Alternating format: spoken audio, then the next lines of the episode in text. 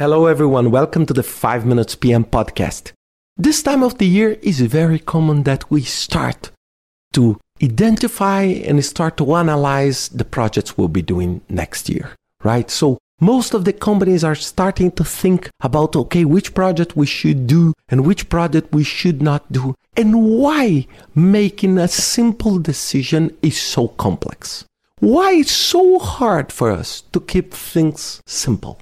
And then I created basically three kind of answers or three kind of reasons for making our life so complex when we are selecting projects in the portfolio environment. The first one is that people are not used to select based on criteria.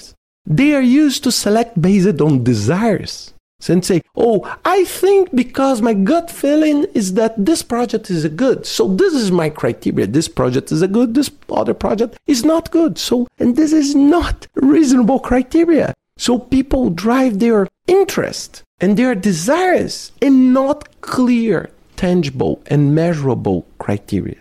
The second thing is that even when you create a criteria, you create a, such an abstract criteria that people cannot measure, that I can hang the way I want. It's like, okay, the most beautiful person. It depends. It depends on which kind of criteria, clear criteria, because beauty is a subject topic. It's like projects. So even risk, I need to make some clear understanding of what is a low, medium, and high risk on my project environment.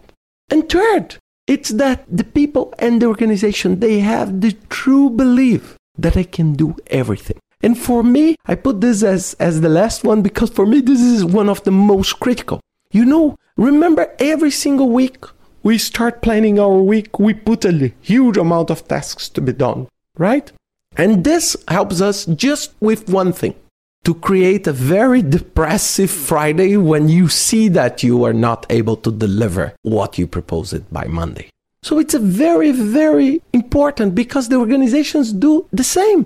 At the end of the year, the organizations are selecting their projects and then they say, Oh, we need to do everything. We need to be doing all these projects. And then one year later, they see that they don't have resources, they don't have money, they don't have strategy. They don't have, you know, the driver to do everything because it's impossible. Because our dreams are always much higher than the reality. We live in a constrained reality.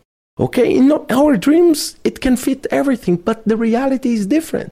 So, why I'm saying this? Because we need to create a process and we need to trust the process. So when you are selecting projects to a portfolio, you need first to identify the projects. The second one, you need to create a set of clear criteria. What is the driver for the organization for the next two, three, four years? What is the key driver? Is cost? Is what? Then what you do just after that?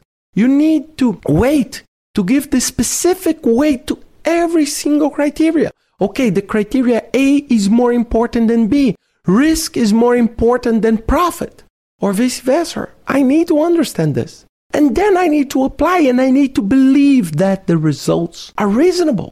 I cannot do all this process to gamble the process in order to decide what I need to do. But it's something that will support your decision making process. And it's simple. Trust me, it's not rocket science. It's something that you can do and in a very simple and reliable way. But first, you need to understand these limits. Again, I remember when I was starting working with project management, there is no time and money to do everything. You need to select, and select is always painful. It's always painful because when we opt to do something, we are opting out of another thing. And maybe in the future, we can conclude that we did a poor decision. But we need to decide. This is part of the natural risk of every single organization, every single government, and every single project manager.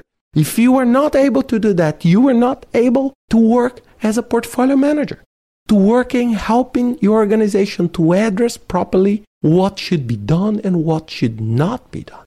Okay? Think about that and see you next week with another 5 Minutes PM podcast.